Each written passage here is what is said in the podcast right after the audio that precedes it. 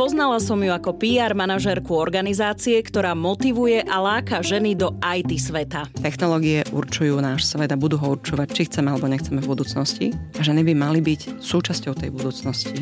Pred dvomi rokmi vystúpila ako rečnička na bratislavskej konferencii TEDx, neskôr sa stala aj členkou organizačného týmu. TEDx je ostrovček pozitívnej deviácie, kde proste stretnete ľudí, s ktorými vám bude dobre, nebudú sa na nič stiažovať a budete mať pocit na chvíľu, že svet je dobré miesto.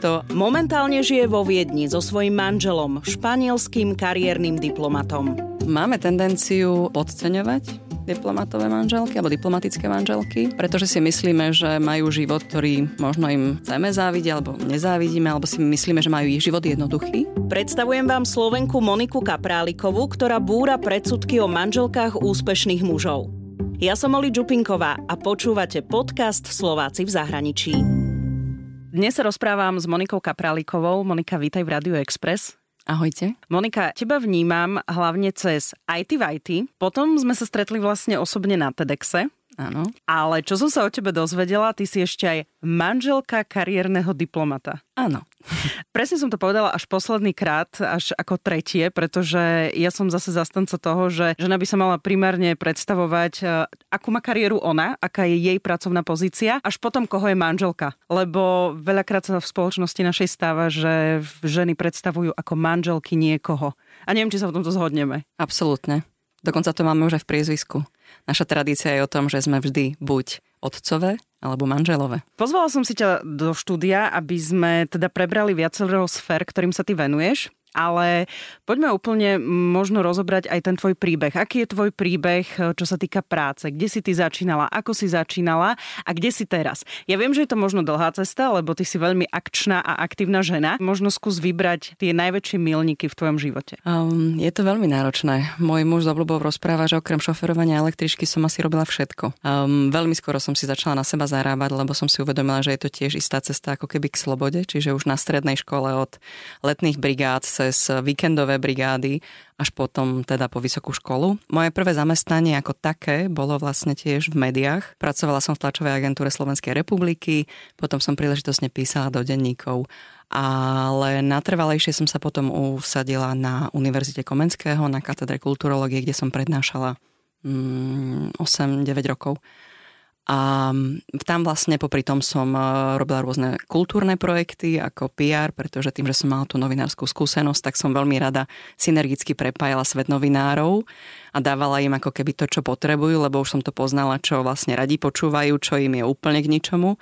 A potom som sa snažila priviesť na svetlo tie projekty, ktoré naozaj stáli za to. A ako by to malo vlastne vyzerať, ak ktoré informácie sú zbytočná vata, aj keď možno dôležitá pre tú oblasť, ale vieme, že čo už e, v tých médiách sa lepšie číta, vidí a počúva. Áno, a mám pocit, že synergia je niečo, čo ma sprevádza celý život a mám veľmi rada synergiu, keď sa dokážu prepájať veci, ktoré sú užitočné aj prospešné pre ľudí, alebo odbory, alebo ľudia z rôznych sfér, takže áno. No a potom sa to kde posunulo? Potom sa to posunulo e, k tomu, že som teda stretla z toho svojho manžela. a nejaký môj kariérny život a práca na projektoch tým pádom ustúpila, ale musím povedať, že som sa s ním stretla v období, kedy som sama pocitovala isté prvé vyhorenie, takže som Pri, aj... Prišlo to vhod?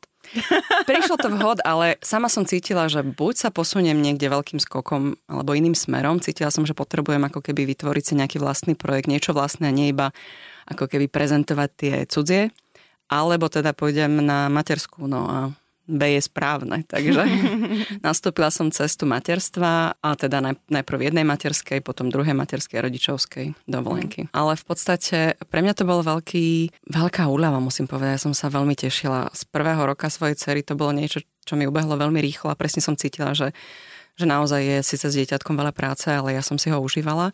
Ale musím povedať, že uh, aj o tom sa málo hovorí a dochádza k tomu pomerne často a to je rodičovské vyhoretie.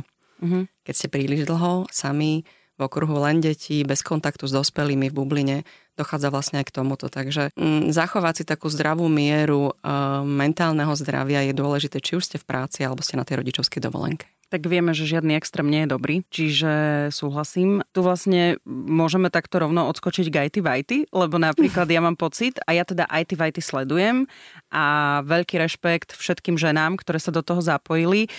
Stále hovorím, že ak príde, nie že na najhoršie, ale už fakt budem si niečo urobiť, tak pôjdem asi na nejaký váš kurz, aby som sa Veľmi niečo správne. priučila, pretože ja som niekedy ako 14-ročná programovala v HTML jazyku, takže si hovorím, že nebude to až také náročné možno, a dokážem to zvládnuť. A Veľakrát aj v rámci tej komunikácie o IT v IT, tak e, čítam, že práve ak sa chcú mamičky e, po materskej alebo na materskej nejakým spôsobom pracovne naštartovať, alebo nedaj Bože prišli už o prácu medzi časom a, a nedržali im to miesto, ako sa to niekedy tak hovorí, že vám v práci budú držať po materskej miesto a chcú zmeniť tú svoju pracovnú pozíciu, tak toto je aj napríklad šanca v IT.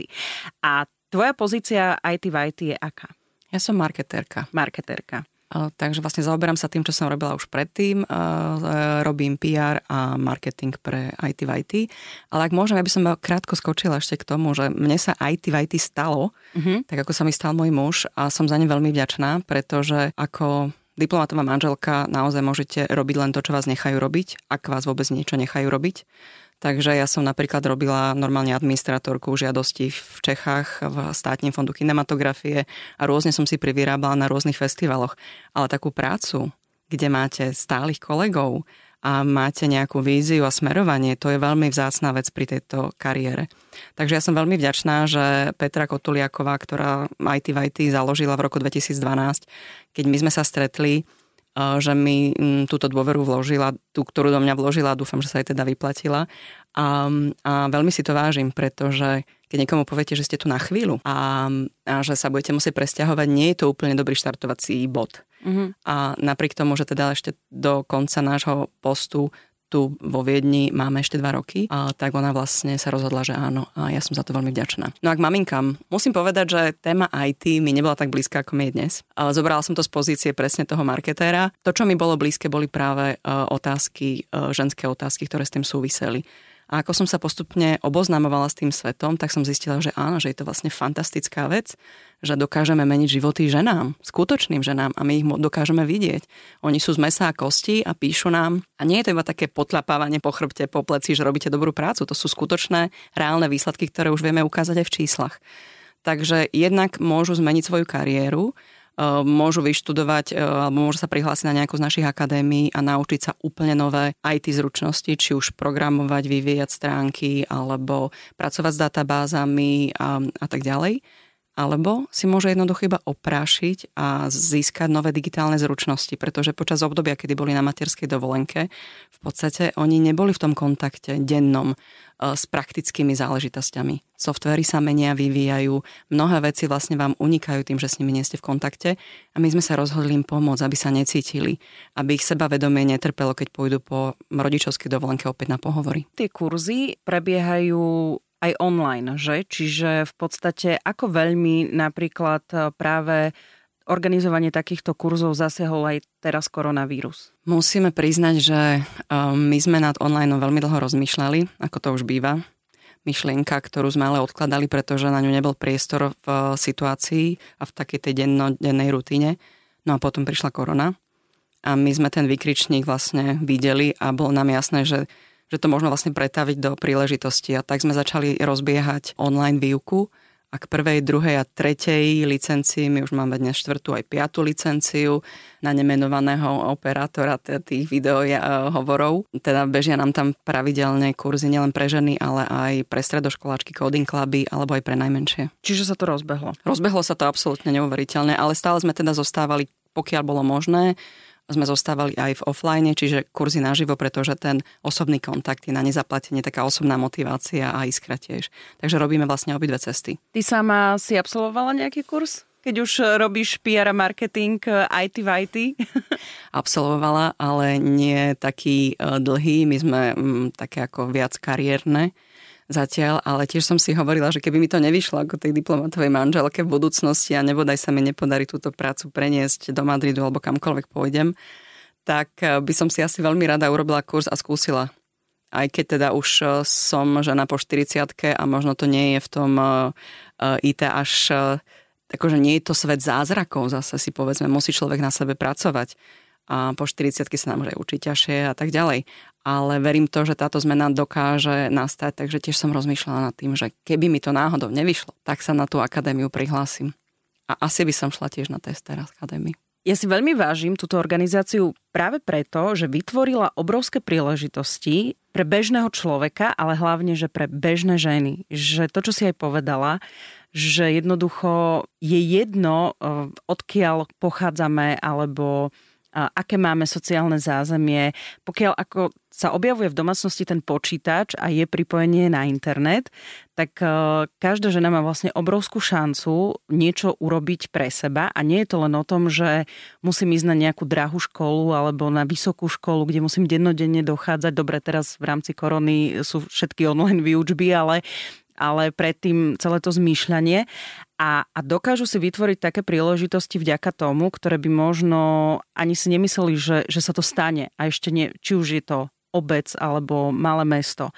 A to je podľa mňa veľká vec a ja viem, že vy ste za to aj získali nejaké ocenenie teraz naposledy. My sme boli nominované na cenu UNESCO Prize for Women and Girls Education. Nakoniec to ocenenie poputovalo do Kene a na Sri Lanku. Mm-hmm ale my sme boli veľmi, veľmi poctené vôbec tým, že, že nás nominovali na také ocenenie, už to je ano. veľká vec. A rovnako Petra Kotuliaková získala vlastne európske ocenenie European Award a získala to vlastne za inklúziu.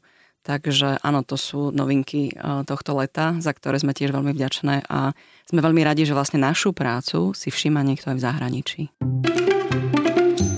Máš aj nejaké také, že konkrétne príbehy, že počas toho celého PR, že čo si si povedala, že wow, tak za toto fakt som vďačná, že, že IT v IT funguje, lebo toto sa podarilo?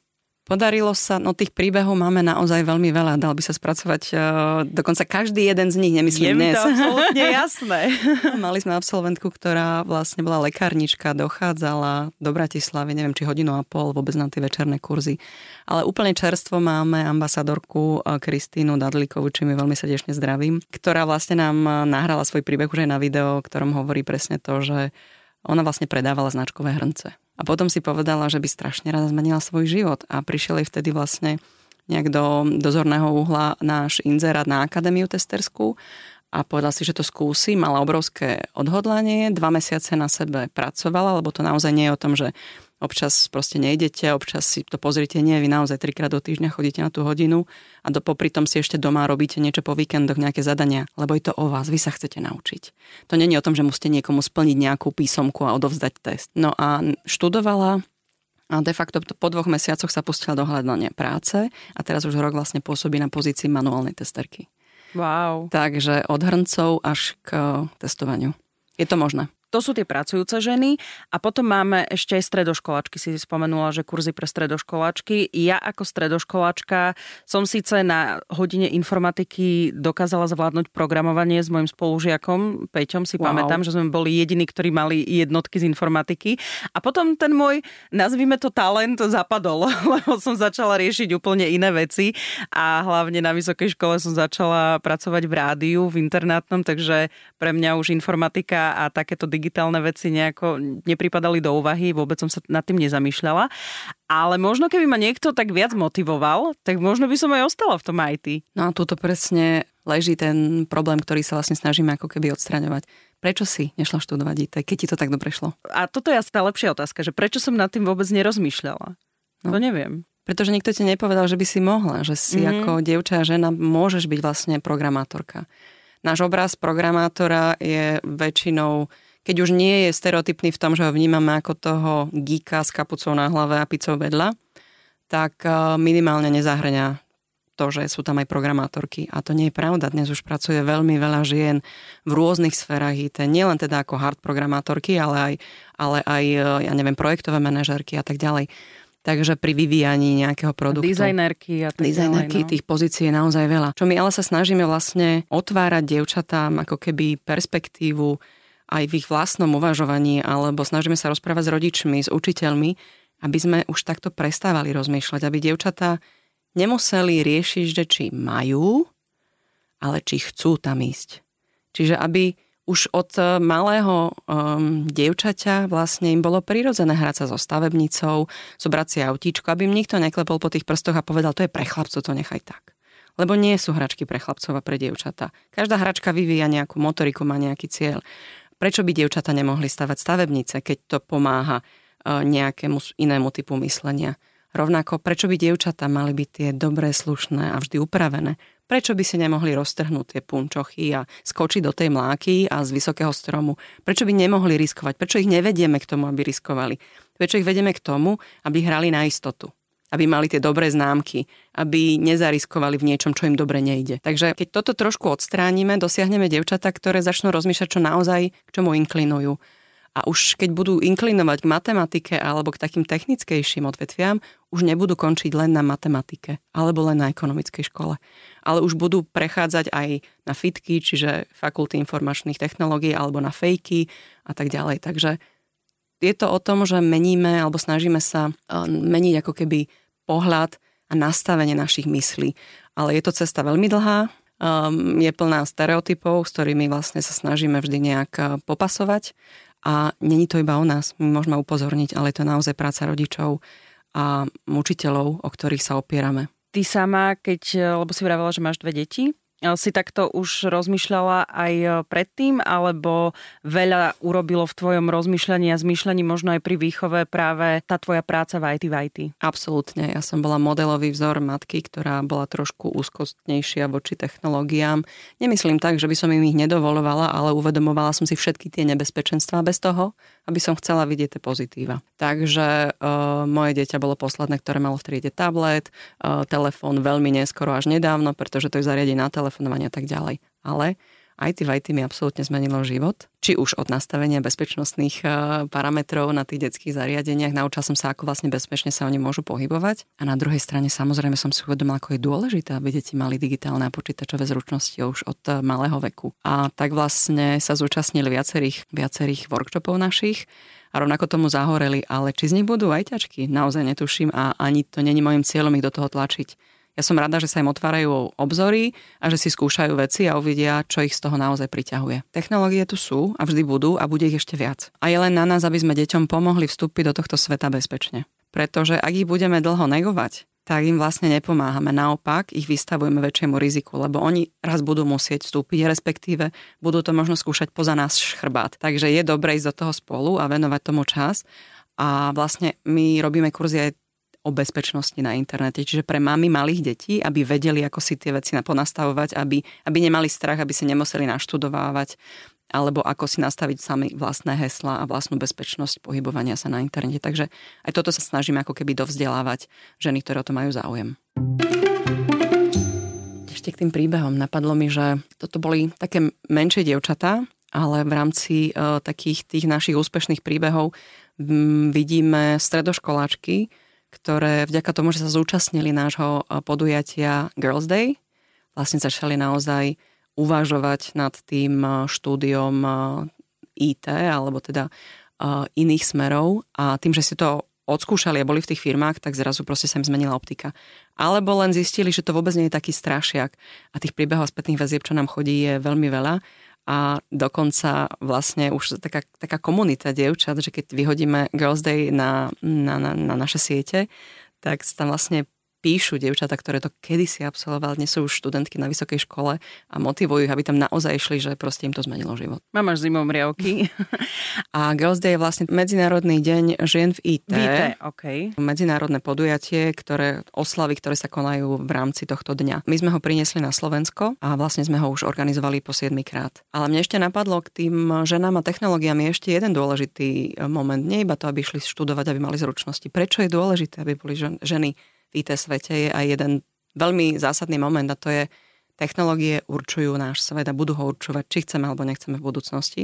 A ženy by mali byť súčasťou tej budúcnosti a rovnako by ju mali vytvárať. Čiže keď budú súčasťou tímov, ktoré vytvárajú technológie budúcnosti, tie technológie budú zrkadliť naše potreby, náš ženský svet a nebudú tam zabudnuté, opomenuté, iné proste potreby žien, ktoré dnes sa stále ešte stáva, že nie sú v tých technológiách prítomné.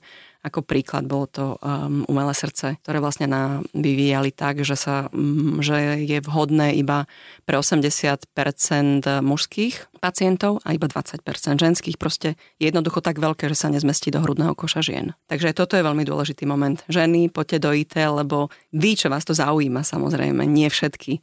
Vy, čo vás to nezaujíma, zlepšujte si svoje zručnosti, lebo trh sa bude vyvíjať smerom k tomu, že sa bez toho nezaobídete a vy, čo vás to láka, pretože naozaj je to dobrodružstvo, tak poďte do toho preto, pretože budete môcť meniť svet, budete môcť vytvárať svet budúcnosti. Aký je príbeh Moniky Kapralikovej s TEDxom? to ma zaujíma. TEDx, veľká láska, ale musím povedať, že som bola tiež taká trochu ignorantka voči TEDxu. Je to tým, že som žila v zahraničí a akorát čerstvo som mala malé deti, takže ten svet sa ti zúži do takého úplne mikrosveta. Tvoje rodiny, deti, ich potrieb a, a spánku. Mm. a naplňanie nejakých základných vlastných potrieb. Ale TEDx sa mi stal um, voľnočasovou aktivitou, ale ešte predtým sama som bola vlastne rečnička na TEDxe 2018, potom čo som vydala knižku Janovi Smrekovi. Tam som vlastne od celého začiatku, ako som sa tam pohybovala, mala stále pocit, že som tu nejak zopa- som tu zo zlej strany. Že ja veľmi rada teda vystúpim na to javisko, bol to veľký rešpekt, veľmi dobrá skúsenosť, veľmi stresujúca skúsenosť, ale som za ne veľmi vďačná, lebo keď ten stres opadol, bolo to niečo neuveriteľné. Ale celý ten čas, keď okolo mňa chodili a poslali mi gajda a rozprávali mi, čo všetko, kde mám ísť a keď som bola z tej druhej strany tej hostky, tak zrazu som sa cítila zvláštne, lebo ja som na tých projektoch vždy väčšinou bola z druhej strany, nie ako, ako pozvaná. Takže stále som tak nad tým, že nie, nejak som tu z druhej strany. A na konci toho ročníka 2018 vyhlásili v podstate to, že bude sa robiť a organizovať nový TEDx Bratislava, a to TEDx Bratislava Women. A to proste, keď som počula slovo ženy, tak mne sa samozrejme za, zablikali očka a bola som ruku hore hneď. Áno, ja som tam tiež bola a tiež som e, mi skákala ruka, že či sa prihlásim, len som vtedy v 2018 sme vlastne boli pred vydaním knihy, takže som si tak povedala, že upokojíme sa, Linka, ešte tvoj čas možno príde. No áno, áno. Tým, že je to na dobrovoľníckej báze, uh, to sa vlastne aj málo o tom rozpráva, že všetko vlastne tie veľké podujatia uh, TEDxové po celom svete a teda aj na Slovensku už ich je celkom dosť. Organizujú dobrovoľníci, ktorí to organizujú vo svojom voľnom čase. A že toho času vieme, že veľa ľudí nemá veľa, takže veľakrát je to na úkor nejakého, neviem, ponocovania rodín. Takže je to o veľkom zažraní a veľkej láske. Ale hlavne myslím si, že TEDx organizujú ľudia, ktorí už čo to majú aj za sebou, alebo stiahnu nových ľudí, ktorí sa chcú veľa toho naučiť a minimálne ten bratislavský TEDx, keď som si niekedy pozerala, že kto ho organizuje, tak som mala veľký rešpekt pred tými ľuďmi. Hovorím si, kedy to ešte stíhajú, ešte aj dobrovoľničiť na TEDxe, že wow, rešpekt. Ale nie je všetkým dňom koniec. Ty si už knižku vydala, možno sa ti uvoľní priestor. A to nie je o mne. Tento nie. rozhovor. No ale keby sme sa mali vrátiť teda k téme tých žien, tak um, prihlásilo sa viacero ľudí a som opäť vďačná za to, že, že som mohla byť, um, vidieť, štartovať niečo nové a byť pri tom je skvelá energia. A mňa asi je veľká motivácia, prečo som chcela byť súčasťou toho týmu, je, že sa mi páčilo, ako pracujú. Tým, že som si to zažila z druhej strany, neuveriteľná profesionalita vo vzťahu k rečníkom, rečničkám. A potom, keď som to zažila ako členka týmu, tak vidím, ako naozaj do detailov sa riešia veci, ako sa kreatívne pristupuje k riešeniam a hlavne aká komunikácia s respektom. Pretože keďže to robíme vlastne na úkor nejakých svojich iných aktivít, tak eh, naozaj nemá zmysel, aby sme to robili s nejakým zlým pocitom alebo s nejakými konfliktami. Takže je to proste taký, pre mňa je to vesmír. Ja som o tom raz písala, že je to pre mňa taký kozmos. Je to svet sám o sebe. Toto musím súhlasiť, lebo mňa teda oslovili minulý rok moderovať eh, Trenčianský TEDx vďaka mojej kolegyni Miške Vrábovej a ja som dostala také podklady eh, na moderovanie, aké som v živote, nie že, že nedostala, ale v živote som si ani sama také neurobila a to sa ja vždy pripravujem na kopec veci, keď idem niekde moderovať, lebo však ja väčšinou moderujem v rádiu a to, to je iné moderovanie ako pred publikom. A keď som videla systém tej práce, lebo do dovtedy som bola len ako účastníčka Bratislavského TEDxu, tak o, fakt veľký rešpekt, ako pracujete. A práve ten spôsob práce, m, môžeš ho aj popísať, že sú to hodiny a hodiny čo? Telefonovania, stretávania sa. Ako sa vyberajú vlastne témy na TEDx? To ma mhm. vždy zaujímalo, pretože aj ten program TEDxu a všetkých tých toľkov sú vždy premyslené. Aj keď sa zdá, že nesúvisia spolu, tak človek, keď to počúva celý deň postupne, tak zistí, že ako všetky tie veci do seba zapadajú a všetky tie témy a tí rečníci, ktorí sú v ten deň práve tam. TEDx je konferencia, ktorá vlastne na krátkom formáte priemere 15 15 minút e, popíše nejakú zaujímavú tému. A tá téma naozaj môže byť od včelárstva až po raketovú vedu. Ide o to, aby na tom priestore tých 15 minút to človek jednak pochopil, ale ho to aj zaujalo. Pretože tých toľkov za sebou, ako si spomenula, ide niekoľko a keď tam ľudia sedia, naozaj musia musia tam chcieť sedieť. Tá dramaturgia konferencie je samozrejme jeden veľký, veľký balík. Pri Women to je tak, že téma je daná. Tento rok vlastne je téma nebojácnosť, nebojácne, fearless a potom je už na lokálnych organizátoroch, ako sa s ňou popasujú, aký typ rečníčok si vyberú a rovnako vlastne aj grafické podklady e, máme v rukách my. Ale potom téma na tie veľké je v našich rukách, čiže hľadáme, aká by mohla byť tá téma v súvislosti s nejakým dianím vo svete, u nás. A keď už máme tému zadefinovanú, tak vlastne paralelne aj hľadáme, aký typ toľko by sa k tomu hodil. My samozrejme máme veľké longlisty možných speakerov, zaujímavých ľudí, ale nevždy sa nám do tej témy hodia, alebo nevždy môžu.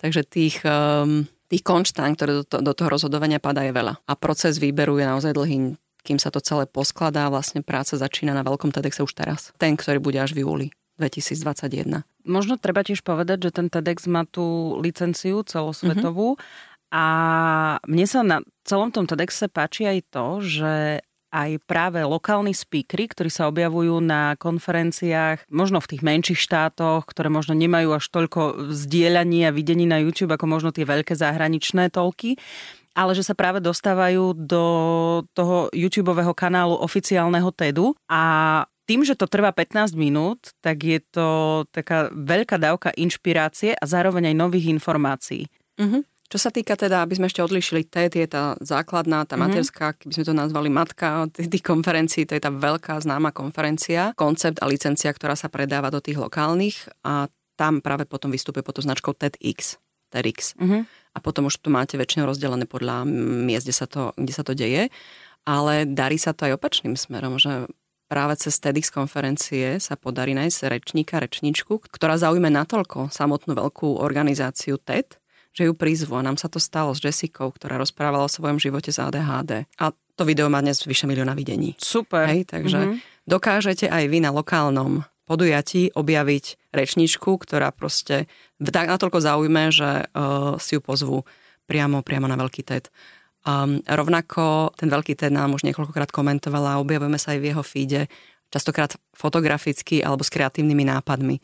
Čiže tá konferencia není o tom, že to je iba konferencia, ono tam veľakrát je ju sprevádzajú aj kreatívne nápady, ako minulý rok napríklad e, náš kolega Peter Jančar otvoril javisko, javisko a hľadisko, prepojil vlastne aj so zákulisím. Čiže my sme mali ako keby dve hľadiska a zrazu to získalo taký neuveriteľný panoramatický rozmer a to tiež vlastne tiež uh, na to upozorňovali vo feede veľkého TEDu. Že bolo to také, bolo to wow. V jednom bloku sme si s kamoškami išli sadnúť aj my dozadu, do toho zákulisia. A to bolo, bolo to, to prekvapenie vlastne. Áno, Ak si pamätám, že to bolo presne o tom, že ľudia nevedeli a že snaži, vždy sa snažíme nachystať nejakú takú niečo, čo robí ten ročník výnimočný. Nezažila som veľa TEDxov, ale tie, čo som zažila, tak majú úplne inú atmosféru, ako možno presne keď sa povie, že idem na konferenciu, tak to znie, že dobre, tak 3 hodiny presedím, potom si dám nejaký obed a potom ešte vydržím nejaké 2-3 hodiny a potom poviem konečne domov. Možno si dám ešte, keď budú ponúkať pohár vína a odchádzam. Ale TEDx na každom, ktorý som zažila, či už v Bratislave, alebo teda ten, ktorý som mm-hmm. moderovala v Trenčine, má fakt úplne inú atmosféru. Je to neskutočný networking. Mm-hmm. Zoznamila som sa tam s kopec ľuďmi, s ktorými som doteraz v kontakte. Napríklad aj teba som spoznala osobne na, na TEDxe.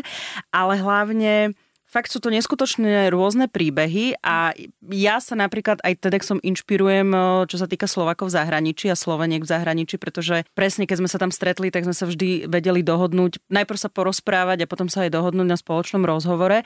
Takže pre mňa je to taký zdroj veľkej inšpirácie v hľadaní aj nových ľudí a možno aj takých, že ešte menej známych. Mm-hmm Čiže vyhľadávanie takých, ani nie že, že talentov, ale vyhľadávanie tých takých mysliteľských talentov a takých tých ľudí, ktorí, m, poviem to tak zjednodušene, konajú dobro. Áno, to som vlastne chcela dodať a ty si to už teraz povedala, pretože minulý rok sme napríklad mali na ženskom TEDxe muža. Bol to vlastne Matúš, ktorý sa staral o, bol vlastne pestún. Popri svojich deťoch vlastne sa staral o ďalšie, čiže bol to vlastne obyčajný obyčajný muž, keď to poviem, ale s úctou obyčajný, nie s nejakým dešpektom. Ale nebol to ten mysliteľ, inovátor, tak ako si teraz hovorila, ale bol to človek, ktorý naozaj konal dobro a porozprával ten svoj príbeh, ktorý bol neuveriteľné, neuveriteľne náplňajúci a inšpirujúci. A tam sme videli dobro, stelesne dobro na javisku. A, ale ešte, keby som ešte mala dodať, prečo ísť na, na TEDxy, nech už sa konajú niekde vo vašom okolí, lebo sa tam stretnú a networkujú ľudia, ktorí sú podobného zmýšľania alebo sa niekde pretnú v tom zmýšľaní. Ale ak máte dosť marazmu týchto dní a ľudí okolo, verte, že TEDx je proste ostrovček pozitívnej deviácie, mm-hmm. kde proste stretnete ľudí, s ktorými vám bude dobre, nebudú sa na nič stiažovať a budete rozoberať to, čo ste počuli a bude to celé hype a budete mať pocit na chvíľu, že svet je dobré miesto a naozaj je to všetko skvelé. Takže mňa toto na tom fascinuje. Ten dobrý pocit, naplňajúci pocit z tých, z tých podujatí a okrem toho sa tam aj veľa vecí naučíte, takže TEDx není iba konferencia, ale sú to aj prestávkové aktivity, diskusie, čiže to je naozaj veľmi bohatý program. Monika Kapráliková ako spisovateľka. Toto neviem, či by som nechala úplne za svojím menom, že som spisovateľka. Ťažšie sa mi to tam píše. Ja si píšem, lebo písať potrebujem, lebo mi je to blízke pretože nemôžem robiť niečo iné. Kedy si som veľmi aktívne spievala, dneska to už robiť nemôžem a proste kreativitu buď sebe máte, alebo ju nemáte a keď ju máte, tak ona si hľadá rôzne cesty von. A tie moje cesty sú to, že treba spíšem niečo, aj keď nie som ja typ fiction, ja som na tá non-fiction. Ja strašne rada študujem v archívoch a pozerám mm-hmm. do cudzích životov a prepájam a dávam to dohromady. Takže to je to, čo ma baví a potom sú mi blízke témy knižnej kultúry, knihy, príbehy kníh, príbehy ľudí za knihami a potom ženy. Málo známe ženy.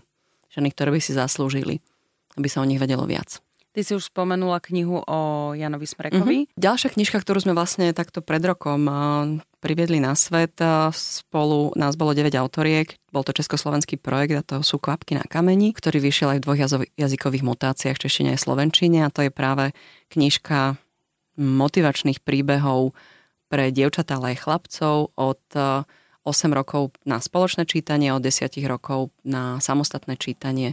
Je to kniha plná veľmi zaujímavých príbehov, hrdinstva, um, ale nie nevyhnutne len hrdinstva. Um, žien, ktoré sa v, svo- v svojom období alebo svojej dobe niečím líšili. Či už tým, že išli proti prúdu, alebo zajate nejakých okolností a podmienok, ako bola napríklad druhá svetová vojna, niekomu zachránili život alebo aj celkom obyčajných žien. No vyzerá to tak, že celé tie roky sa popri tebe točí táto téma žien a, a hlavne postavenia žien aj v spoločnosti. A je to taká ako keby ešte aj zhoda náhod, že máš manžela, kde máš možno, aspoň to tak povedať povrchne, reprezentatívnu aj funkciu? Áno, možno by sa to dalo povedať, že by si na mne psycholog zgustol. že keďže si žijem život v takej rodovej pasci trochu, tak si to sublimujem, nahrádzam sám tým, že sa snažím vlastne e, točiť okolo žien iným spôsobom.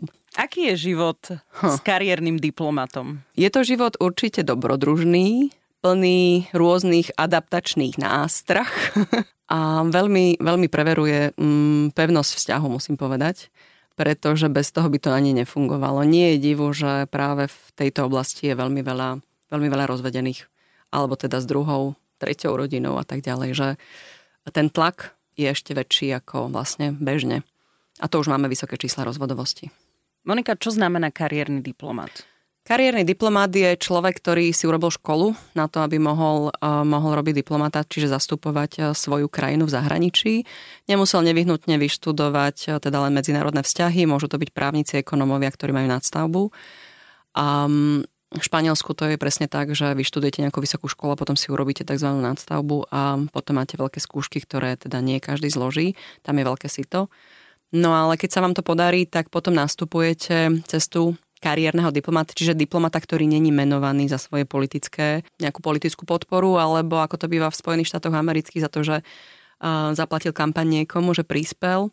U nás kariérny diplomat je ten, ktorý naozaj vyštudoval a robí kariéru ako diplomat, čiže je to jeho práca. No a je to vlastne cesta od uh, podaj tašky, teda normálne na ministerstve, kde chodíte a musíte si vyšlapať ten chodníček, až po nejaké prvé posty v zahraničí, a teda nie vo všetkých prípadoch to končí veľvyslancom.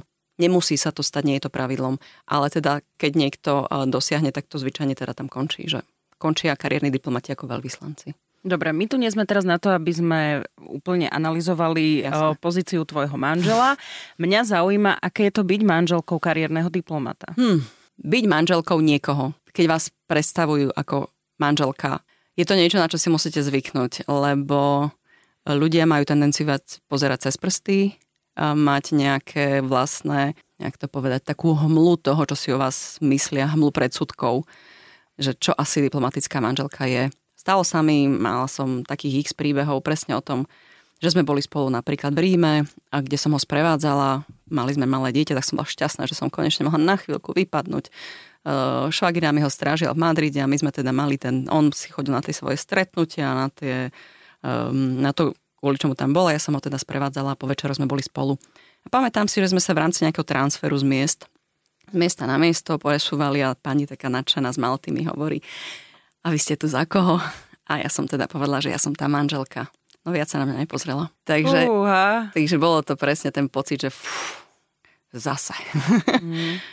že um, máme tendenciu um, podceňovať diplomatové manželky alebo diplomatické manželky, pretože si myslíme, že majú život, ktorý možno im chceme závidieť alebo nezávidíme, alebo si myslíme, že majú ich život jednoduchý a tak ich tak ľahšie odsudíme. Ale chcem ešte povedať, že ten život, o ktorom hovorím tu ja, je život, ktorý máme spoločné s viacerými ženami. A to môžu byť manželky športovcov, manželky mužov pracujúcich na národných spoločnostiach, bankách, ktorí sa vlastne podobne presúvajú, alebo dokonca vojakov, aj keď u nás to už je menej, ale vlastne po celom svete v iných krajinách sa presúvajú aj rodiny vojakov.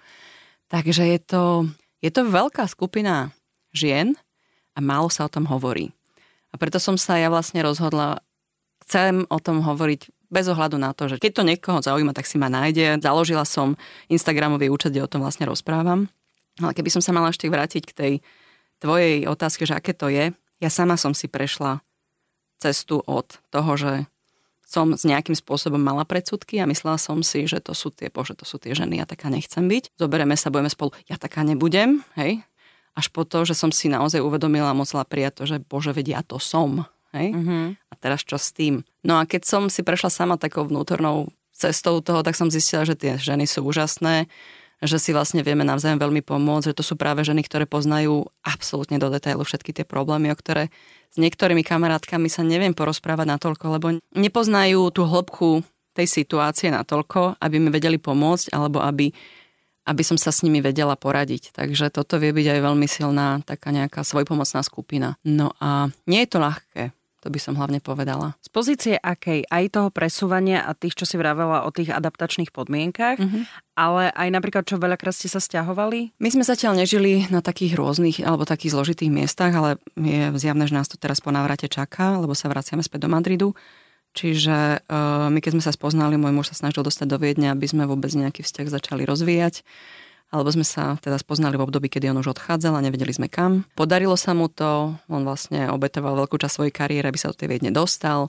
A takže sme boli spolu ako keby kvázi vo Viedni, potom sme išli do Madridu a potom sa nám dvakrát stal malý zázrak a boli sme zase späť v Srednej Európe. Takže boli sme opäť v Prahe a zase sme vo Viedni. Ale toto sa nám už s istotou nestane, pretože je to veľmi podozrivý pohyb. Ani nikto nám neverí, že sme mohli byť dvakrát po sebe v Európe. V čom je to náročné? Je to náročné v vzťahovaní, určite um, je veľká téma domov a čím vás je v rodine viac, tým je to náročnejšie, pretože ja a môj muž, my sme domov mali. Naše deti ho nejakej forme, ako keby som hovorila v takej tej stálej, fixnej podobe nemajú. Ten domov už nemáme ani my. My máme pocit domova, ktorý sa viaže k nejakému miestu našich spomienok nášho detstva. Môj muž to má ako Pireneje, v Španielsku, kde chodil, ja to mám ako Jasenovo malá dedinka pri Martine, kde som trávila veľkú časť prázdnin letných u starých rodičov a dnes tam žijú moji rodičia. To je pocit domova. Ale reálne to není náš domov, kam sa stále vraciame.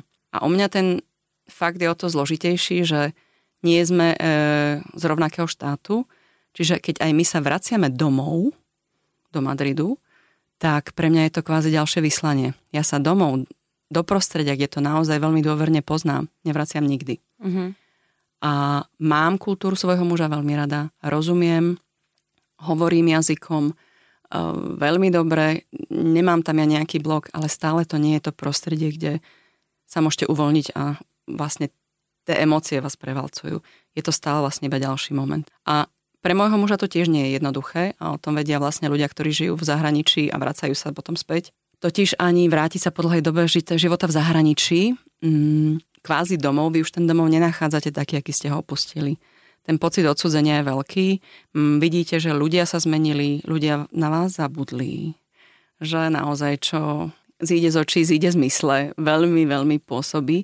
Ale rovnako oni majú úplne inú skúsenosť ako vy. A zrazu sa míňate. Iné svety. Ale to je jedno, či o, si v diplomatickom ano. svete, či si v nejakom možno bežnom pracovnom svete, hej. mediálnom svete, hereckom svete. Tie svety sa väčšinou tak akože odlišujú. Myslím si, že ide o tie vzťahy. No tá láska je silnejšia, najsilnejšia z toho všetkého, nie? Asi si to úplne vedome nevyberáš, iba tak nejak slepo nasleduješ práve preto, že ano. je to silné. Určite áno ale nebudem klamať, že boli momenty, a ja o tom nechcem hovoriť ani v superlatívu, boli momenty, kedy som zvažovala, či to bolo správne rozhodnutie. Mm-hmm. Či naozaj je toto, čo tá cesta, ktorou chcem ísť, vzdať sa svojich nejakých ašpirácií, lebo moja kariéra de facto neexistuje. Hej. Ja vlastne robím to, čo robiť môžem, čo ma nechajú a som veľmi rada, že v tejto chvíli sa mi podarilo vlastne zamestnať tak v IT v IT, čiže mám prácu, ktorá je zmysluplná. Ale toto bežne nie je. Buď neviete jazyk, a, alebo vás nezamestnajú, alebo ste tam na chvíľku, a, alebo vám povedia, že robiť nemusíte, no a skúste tráviť život nič nerobením. Máte pocit, že im mrháte. A ja som ten pocit mrhania v nejakých fázach mala, keď som nemohla pracovať, alebo som nemala ten pocit e, nejakého naplnenia a vtedy som veľmi zvažovala, že čo s tým. A poznám príbehy, kedy sa to naozaj na tomto rozpadlo že láska niekedy nestačila. Mňa zaujíma aj to, že či si musela podstúpiť aj nejaký Školenie? Nejaké školenie, etikety alebo si niečo. Si robila to gesto tou rukou, bolo mi to jasné. no, musela som si naštudovať veci. Je to veľa o samoštúdiu. Samozrejme očakávajú, že budete promovať e, Španielsko a značku Španielska.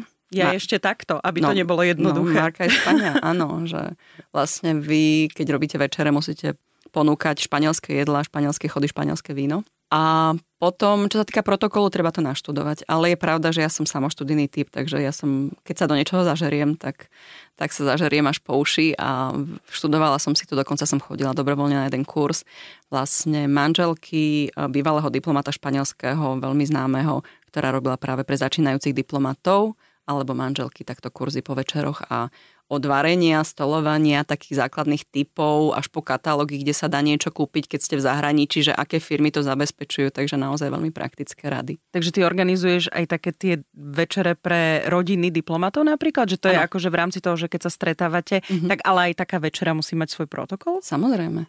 Kde sa robí diplomácia? Nad stolom. Najčastejšie. Sa. Takže uh, diplomatické večere sú samostatná kapitola. Je pravda, že v Prahe sme žili veľmi intenzívnejší život. Po Viedni je tých diplomatov aj celej komunity veľmi veľa. Tým pádom, keď sa majú všetci niekde pozvať, tak uh, už to nejak nevychádza. Čiže nie, našťastie odo mňa sa nežiada toľká účasť, ako napríklad to bolo v Prahe. Ale v Prahe áno, od uh, Ladies Lunch až po tej recepcie, keď je National Day, čiže to sú tie recepcie na deň v Španielsku je to 12. oktobra, čo je deň hispánstva, takže vtedy sa vlastne organizujú veľké recepcie, kedy sa pozývajú teda celá komunita z rôznych ambasád, plus teda komunita lokálna a tam ste teda za tú, čo, čo sa venuje hosťom. Ak ti mám povedať inak, teraz mi vlastne napadlo, že keď som prvýkrát začala fungovať s mojim mužom, tak som si na veľa vecí musela zvykať. Napríklad ako na to, že my ideme spolu na nejakú recepciu a prídeme spolu a prídeme prach a on si ide po svojom, hej. A ja som tam s tým svojim pohárom a teraz čo budem robiť ja teda? Lebo on ide pracovať, hej. Občas sa samozrejme znovu pretneme, porozprávame, ale ja som tam na to, aby som si ten svoj, to svoje small talks a tie svoje grupy našla a aby som sa tam pohybovala a, a vlastne rozprávala vlastne tiež svojím spôsobom robíte diplomáciu. Hej? Že nerozprávam sa samozrejme o politických veciach, na to ma tam není, ale rozprávam o Španielsku, rozprávam o krajinách, o nejakých regiónoch alebo o víne. Proste viem vlastne rozprávať a pomáhať tej španielskej značke, keď to tak poviem v úvodzovkách, tým, že, že rozprávam alebo nosím španielské, španielských dizajnérov. Keď si zoberieš, Monika, že ľudia sa živia práve organizovaním eventov a rôznych podujatí a akcií, tak ono je to zase makačka. To nezľahčujme, akože podľa toho všetkého, čo počúvam, mm. ale všetky tie veci, ktoré treba urobiť, tak v podstate, no kde ty chceš mať ešte inú prácu, keď to musíš naozaj spraviť všetko? Ručne, Zabezpečiť, ale... zariadiť a ešte niekedy aj navariť. No nie, že niekedy. Ja som všetky večere, čo sme robili, väčšinu z nich robila. Oh. Všetky trojchodové večere akože od aperitívov, teda aperitívo sú tie predjedlá, čo sa ako jednohúbky mm-hmm. Servírujú až po teda mm, dezerty. Keď som nestihala, lebo som mala popri tom prácu, tak sme si niečo, nejaký chod z toho objednali, väčšinou dezert. Ale, ale áno, a máme doma video v takej ako jednej veľkej recepcii, že sme robili u nás doma neviem, 25-30 ľudí, tak ako bufetová večera. A mali sme tam kuchára, teraz čašníci, ktorí nám pobehovali v tej kuchyni. Toho som ja krmila malú s lyžičkou, ktorá mala nejakých 9 mesiacov. Hej, takže úplný chaos. A toto je to, čo mám na to rada, ale samozrejme s odstupom, keď sa na tie spomienky pozerám, samotný akt je o tom, že vy naozaj všetko nachystáte od dekorácií, od nachystania, poposúvate nábytky, dáte tam tie vyžehlené, ktoré vyžehlíte, tie obrusy. Všetko si robíte sami. Kým nie ste veľvyslanec, alebo váš muž nie je veľvyslanec, tak väčšinou nemáte na to naozaj stav. A takže to robíte sama, vy to na, väčšinou navaríte a potom prídu tí ľudia, čo to už roznesú, aby to malo teda nejaké dekorum. To sú nejakom bielom, uh, bielofrakovaní smokingovaní, teda pardon, ľudia, ktorí už teda servírujú večeru. Koľko ľudí má takáto večera? Preto som akože si myslela, že ešte niekto ti s tým pomáha, nie že to mhm. všetko sama varíš, ale hovorila si 25-30 ľudí. Záleží, sú večere, kde si požíva 6 ľudí, 12 ľudí, ako mm-hmm. okolo stola sa odporúča aby bolo 12 ľudí max. Takže robíš viacero večerí do mesiaca pre 12 ľudí, pre 10 ľudí. Väčšinou si to namixuješ podľa toho, koho chceš pozvať, potom podľa partnerov, čiže je to naozaj také malé svadby. Môže, nemôže, takže si vedieš obtelefonovať, či môžu, či majú nejaké dietetické reštrikcie a No že... tak teraz je toho dosť, bezlepkové, bezlaktozové, hej, histaminové. Takže ešte pri tom, a ty si vlastne musíš napísať to, urobiť to menu, napísať ho, vytlačiť si ho Mm. Premyslieť tú dekoráciu, navariť a potom spotená utekať rýchlo do sprchy, no kedy už ešte... prídu tí, čo už to akože už... No a ty si tá posledná pomaly, čo vchádza do tej miestnosti, lebo konečne si upravená už si za tú dámu. A téma oblečenia, musela si aj nejako výrazne meniť čatník? Mm, výrazne ani nie. Ja som sa menila skôr sama, takže som si musela podokupovať fyzické veci ale mm, myslím fyzicky, že som sa menila po materstve, takže mm. to, čo platilo predtým, potom už neplatilo. Ale samozrejme, že protokol má svoje dekorum. Keď ideš proste na akciu, kde sa žiada dlhá roba, tak si ju proste oblečieš. Keď sú to koktélky, tak vieš, že máš mať no, mm, šaty, ktoré ti zakrývajú kolena do, do časti lítok. Um, potom sú rôzne tie... Musel si sa naučiť, čo vlastne všetky tie slova znamenajú. Ej, že či máš um, či to je casual, či to je business smart, či to je chic, alebo je to cocktail chic, alebo teda všetky tieto názvy. A potom tiež, čo tomu príslucha, pretože v rôznych krajinách, musím povedať, že napriek tomu, že protokol je nejak fixne daný, tak od krajiny k Ukrajine je to trošku viac tekutejšie. Hej? Že je dovolené, alebo u nás sa hovorí, že by si nemal mať um, topánky s otvorenou špicou, takéto piptou v Španielsku, kde je stále teplo, ako ani na tých protokolárnych veciach až na naozaj vysokom rangu by si mala nejaké silonky a zatvorenú špicu. Tam bežne nosia otvorené sandály. Takže na, napríklad toto sú také tie, mm-hmm. tie výnimky. je čas korony, už mm-hmm. nejaký ten mesiac. Ako napríklad aj koronavírus e, zasiahol možno na práve takéto diplomatické večere, kde práve tí diplomati riešia nejaké svoje dôležité veci. Stretávate sa aj napriek tomu, alebo ako to funguje teraz? Hmm. Inak diplomácia sa robí aj pri obedoch, nie iba pri večeriach. Ale... Um, a raňajky? Uh, aj niekedy aj pri raňajkách. Naozaj, keď je ten deň, napríklad raňajky s novinármi alebo s nejakými hostiami raňajky. Uh-huh. Ale to už malo byť taká vtipná, vtipná vsúka. No poznačila nás samozrejme. Tento rok sme nemohli práve organizovať Fiesta Nacional, čo je ten štátny deň, kedy práve preto, že sa nekonajú žiadne hromadné akcie a je to taká veľká škoda, pretože tam sa stretáva aj celá komunita tých Španielov žijúcich vo Viedni napríklad, alebo keď sme boli v Prahe v Prahe. No a teraz nás to ovplyvnilo tak, že keď začala taká tá prvá, tá tvrdá vlna na začiatku, keď nikto nevedel, čo má očakávať, tak môj muž mal vlastne práce vyše hlavy. Veľmi sme doma prežívali, musím povedať, situáciu v Španielsku. Jednak sa nás mhm. bezprostredne dotýkala, rodinne, ale aj z pocitu solidarity voči Španielom proste tie tisíce tých obetí nás nenechávali úplne chladných, ale um, môj muž napríklad začal nosiť čiernu kravatu počas celého obdobia, lebo keď sú nejaké veľké tragédie, tak máš kondolenčné knihy, ale teraz vlastne nikto nemal kam si nemal zapísať. Takže pre svoj pocit spolupatričnosti nosil čiernu kravatu ako na pohreb. A ja som nosila inak čiernu pásku doma, tiež musím priznať. Bolo to veľmi silné. Potom keď sa tak začala uvoľňovať, ešte teda by som doplnila, on mal vtedy veľmi veľa práce práve preto, že korona sa prejavila na množstve životov Španielov žijúcich v zahraničí. Mnohí zostali odrezaní v nejakej fáze, čiže on vlastne riešil tie konkrétne príbehy. Či už ľudí, čo pracovali v Rakúsku, alebo erasmáci, ktorí tam zostali uväznení. A teraz, lebo sa rušili lety, ak si pamätáš, zatvárali sa hranice, áno. letiska. A teraz zrazu, ako tých ľudí dostať, čo s nimi. A potom tiež e, v jednej fáze, keď vlastne sa vyriešilo Rakúsko, tak sa začala riešiť Ázia, odkiaľ sa ľudia vrácali, aby boli ľudia, ktorí vlastne e, neskontrolovali si alebo nemali na výber, zostali vysieť na letisku v Viedenskom, kde mali iba prestupovať, ale on už ďalší ten let nešiel, čo teraz s nimi v Rakúsku. Hotely boli zavreté, čiže tá situácia bola naozaj, naozaj náročná. Čiže presne všetky tie veci, o ktorých sme my len tak povrchne mm-hmm. čítali a počúvali a videli v správach, že toto sa rieši, tak tvoj manžel to mal práve takéto veci na starosti dennodenne. Áno, a bol teda v práci aj cez víkendy. Práve preto, že toho bolo toľko a tých príbehov násobených vlastne stovkami, tisíckami pomaly ľudí, ktorí tam boli. Jasné, že on to sám všetko neriešil, je tam celé, cel, no, bol celý tým, toho áno, týmu, áno. Ale, ale tých príbehov, príbehov niekedy neuveriteľných bolo naozaj veľa.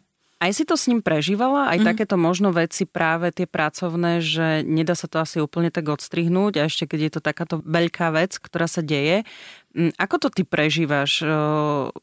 Lebo v podstate nie je to tvoja práca, ale je to práca tvojho manžela. Áno. On má jednu skvelú vlastnosť, že sa snaží nenosiť prácu domov, teda kým sa nás to bezprostredne nedotýka, ale mm, sú momenty, kedy sa proste o tom nedá nerozprávať, alebo sa ho na to ja sama pýtam, že ma to zaujíma.